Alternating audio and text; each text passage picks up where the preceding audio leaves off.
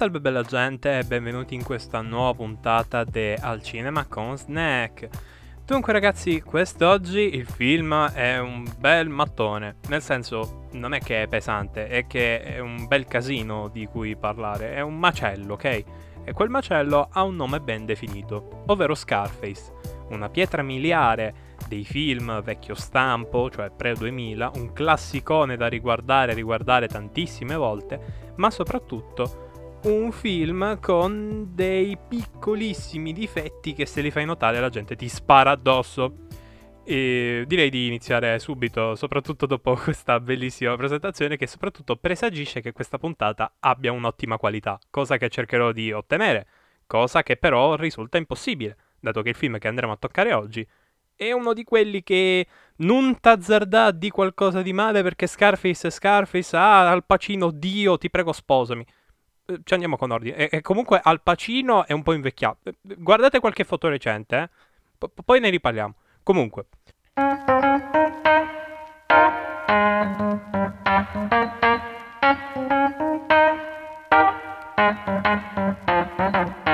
Allora, Scarface. Cosa si può dire di Scarface? Beh, anzitutto è un film che parla di gangster, ma in un modo abbastanza originale, se non particolare. Diciamo che all'epoca i film gangster erano molto, anzi oserei dire parecchio messi da parte o in discussione.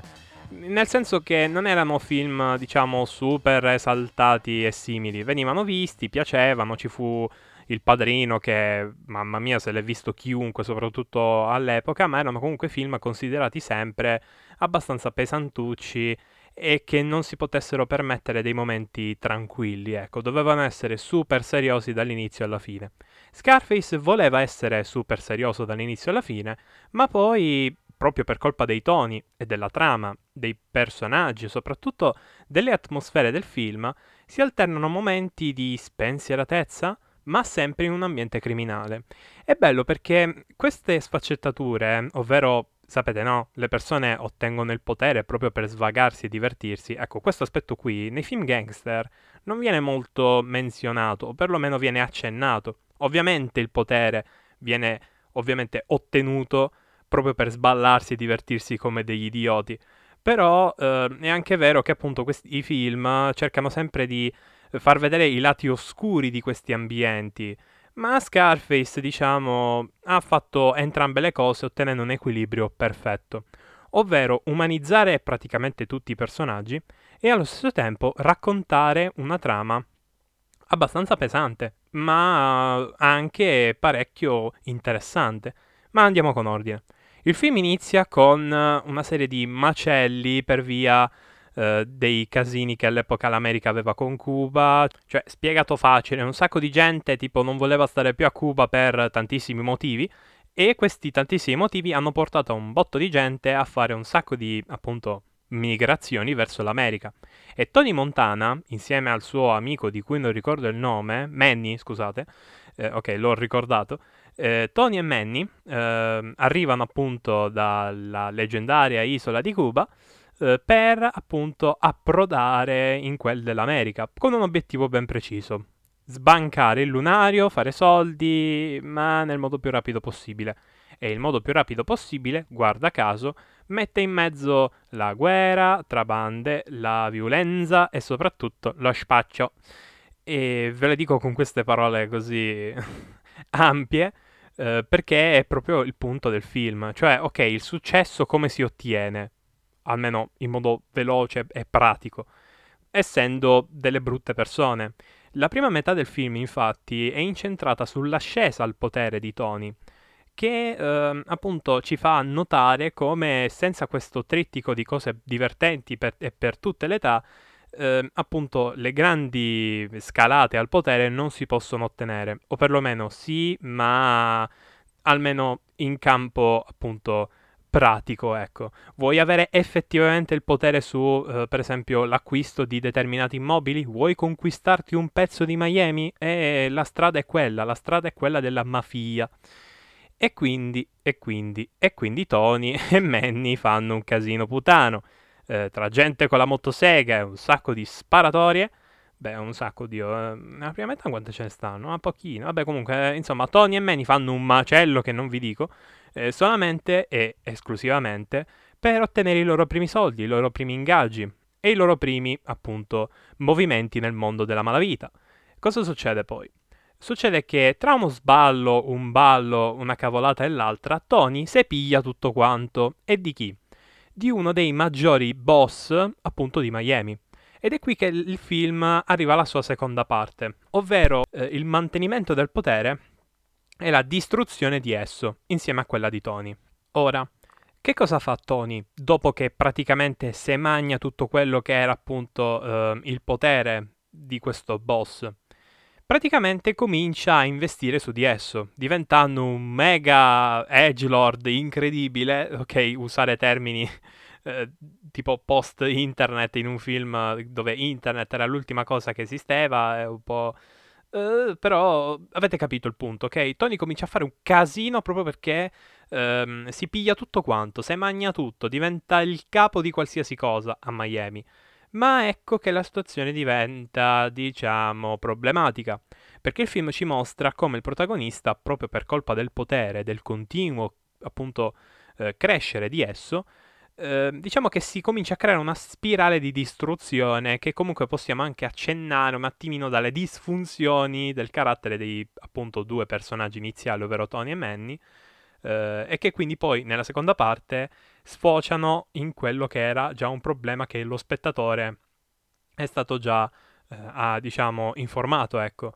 Eh, lo spettatore sa già che Tony ha determinati problemi a gestire alcune parti del suo carattere e quindi capite bene che se succede un, pro- un, piccolo problema nell'impero costruito da una persona a cui tiene tanto, se ha una disfunzione nel carattere, potrebbe fare danni, tipo picchiare sua moglie, tipo fare un macello ovunque si trovi perché appunto lui è il capo, quindi può fare danno e casino come vuole, eh, spara in faccia al suo amico eh, solamente perché, ah, tu non tocchi mia sorella e, insomma, eh, va a finire che comunque il protagonista rimane solo e come nemico si è fatto appunto un boss ehm, della mala vita, eh, sempre di Miami, che però mi pare, allora non mi ricordo, eh, ah, Sosa, ecco, eh, sto giocando al gioco di Scarface per PS2, quindi capite bene, i nomi comincio a ricordarli perché ci ho vissuto un po' più di tempo, ecco, eh, su di essi, ma eh, Sosa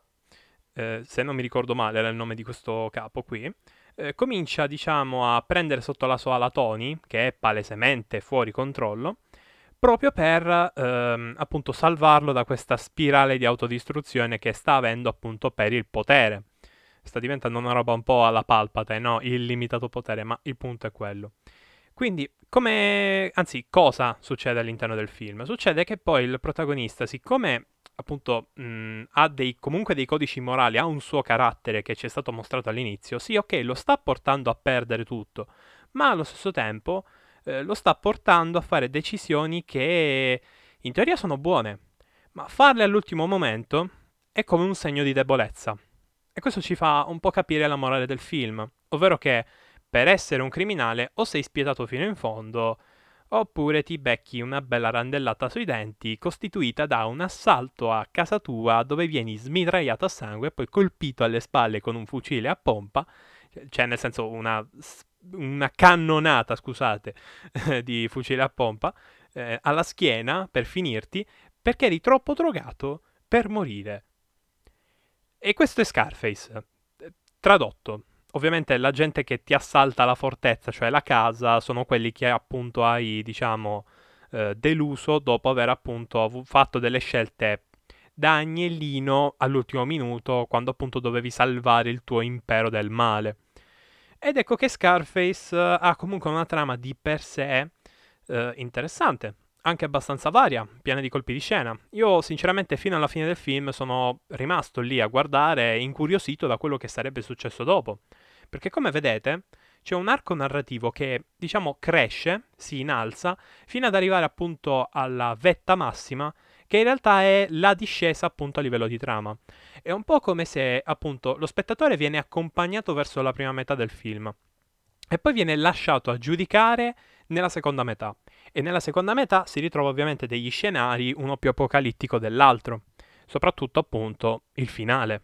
È un po' come se um, appunto il regista e Al Pacino ci stessero dicendo che ah oh, il mondo della malavita è questo, mo la nostra trama parla di un tizio che si è fregato all'ultimo minuto perché è un idiota, perché appunto oh fa tutto lo stronzo, ammazza un sacco di gente, però per due cavolate si ferma, no? E, ehm, ok, e questo è quello che ci mostra il film. Ma il punto è che ci mostra come in realtà la malavita sia più umana di quanto si possa pensare. Ascoltano musica, si danno allo sballo, si divertono, eh, ballano, conquistano tipe, magari sono più stronzi degli altri, magari hanno delle manie di egocentrismo e soprattutto di voler dominare sugli altri, manie di dominio, non mi ricordo qual è il termine preciso, però capito. Eh, questo genere di persone quindi eh, è quello che compone appunto tutto questo eh, ambiente qui. E quindi in questo film, che appunto tutto questo ci viene mostrato in modo molto eh, secco e appunto cristallino, ci fa un po' capire e soprattutto immergere e soprattutto rendere umana l'atmosfera che si respira all'interno della pellicola. Cioè noi capiamo i personaggi, non è che assistiamo a ciò che fanno, come per esempio nel Padrino. Perché ecco, eh, magari un giorno del Padrino ne parleremo, ma eh, diciamo che questi due film si concentrano su due aspetti particolari, ma sinceramente approvo di più Scarface, cioè lo apprezzo di più, proprio perché mette in mezzo anche la componente dell'intrattenimento e diventa meno un appunto documentario su come funziona la mafia e diventa più un ok facciamo bordello casino però ci mettiamo in mezzo un po' di romanzitudine parola non esistente, ma ci mettiamo in mezzo un po' di eh, romanzitudine così, appunto per rendere più interessante la visione. Ma attenzione, detta così sembra che appunto il padrino sia eh, da meno rispetto a Scarface, ma in realtà sono bene o male sullo stesso piano, è solo che appunto parlano di cose leggermente diverse. E come gusto personale, come già detto, ho preferenza per Scarface per questi motivi qui, per il fatto che è molto più casinaro, è molto più diretto come film. E ehm, diciamo che anche alcuni suoi difetti sono proprio da ricercare in questo suo essere estremamente diretto. Devo essere sincero, c'è stato un momento, uh, diciamo, in mezzo alla prima e alla seconda parte, in cui ho sentito come se il film si fosse messo in pausa da solo. Un po' come se volessero un attimino soffermarsi su quello che il protagonista ha fatto appunto nella prima parte del film. E ci può stare. Però ho avvertito noia. Noia totale, lo so. Noia nel mezzo di un film composto da due atti veramente interessanti. E questa noia è stata dovuta semplicemente al fatto che forse ci sono stati troppi spiegoni e c'è stata meno schiettezza e direttezza eh, nella faccenda, ecco. Sarebbe stato meglio appunto essere eh, sempre cristallini appunto fino alla fine, ma questa parte centrale in cui ci viene letteralmente spiattellato che cosa il potere dà, ehm, diciamo che poteva essere gestito meglio, ecco, sarebbe stato meglio mantenere l'eccesso, ok, di grandezza che il film mantiene appunto sia nella prima parte che nella seconda parte. È un po' complesso da spiegare, però eh, secondo me guardando il film questo concetto dovrebbe filare in teoria. Certo, questa recensione è un po' così, ecco. Eh, però, ecco, è un po' complicato parlare di questi filmoni senza appunto eh, scadere nel banale, soprattutto nel ma che cazzo stai a dire? Però, capito, no? Ci si prova, ci si tenta, ecco. Comunque, tutto questo discorsone per dire che Scarface merita di essere visto? Assolutamente sì, è una pietra miliare eh, del cinema. Eh, va visto con leggerezza? No, anche se il film fa intendere che si parla di una storia di gangster eh, a tratti leggera, ma non è vero, non è come per esempio un Pulp Fiction dove ci sono vere e proprie battute, assolutamente no, è solo un vibe, è solo un'atmosfera, non è un continuo sguardo intenso per avere l'Oscar, è più una cosa del tipo... Uh, sì, dai, facciamo bordello. E poi vedi una scena atroce di uno che viene segato in due, per dire, per dire. N- ora nel film non c'è una cosa del genere, cioè circa, però il punto è questo. È un film da vedere con uh, occhi, diciamo, uh, adulti. E decisamente sì. È un film che ti fa proprio vedere come letteralmente le piccole cose possano portarti a cose che non si sanno gestire e che soprattutto, essendo malate, eh, sono semplicemente una spirale che ti porta comunque alla fine. È un fuoco di paia, è un fuoco di paglia che ti fa prendere fuoco, la malavita si intende. È un film che ha una morale? Assolutamente sì. La morale è letteralmente ehm, il fatto che la malavita non è uno scherzo e che basta letteralmente il minimo errore per morire. Morire in senso di morte completa e totale, ok? Ora, anche il film, soprattutto appunto la seconda parte, è molto... Il finale, ecco, anzi meglio dire, il finale è molto esagerato proprio per far capire che si finisce veramente male, ma il punto è questo, la morale è molto semplice, ma l'impatto e soprattutto l'atmosfera del film sono grandiose. Al Pacino ha fatto un'interpretazione della Madonna anche qui, decisamente, decisamente, il film è semplicemente divino, lui come attore vale tutto, solamente il prezzo del biglietto. E, è giusto mettere citazioni del film all'interno di pizzerie? No, dannazione, no, questa cosa non la capirò mai. Andate nel sud, va bene, andate in una qualsiasi pizzeria di paese. Se non vedete una citazione di Scarface, allora forse il proprietario non è, diciamo, un pizzaiolo, è una spia del KGB, non lo so. Uh, vedete voi, ok? Che poi KGB, aiuto, uh, ho preso le pronunce da Call of Duty Cold War, scusate. Uh, adesso mi rigioco la campagna. No, no, no, no de- devo continuare a essere ligi al dovere. Beh, direi che questa recensione può finire qui, soprattutto con la citazione completamente a caso all'ultimo. ma vabbè, va bene così, ecco. Se dovessi dare un voto a Scarface, io direi 9,5. Mm, non ottiene il 100 totale proprio per quella parte in mezzo che può non piacere e comunque la trovo un po' insensata nell'economia totale del film. Ma devo dire che la qualità c'è, la qualità si sente soprattutto. Eh, andatevelo a vedere, è fantastico. Ah sì, ehm, se vi viene la voglia di scaricare la colonna sonora finito il film, o comunque di ascoltarvela, non lo so, vedete voi, eh, fatelo. Non, non ve ne pentirete, è veramente roba buona. In un film che parla di coca. Eh, eh, bye. Eh, ci vediamo alla prossima roba sul post. Bene. Ciao.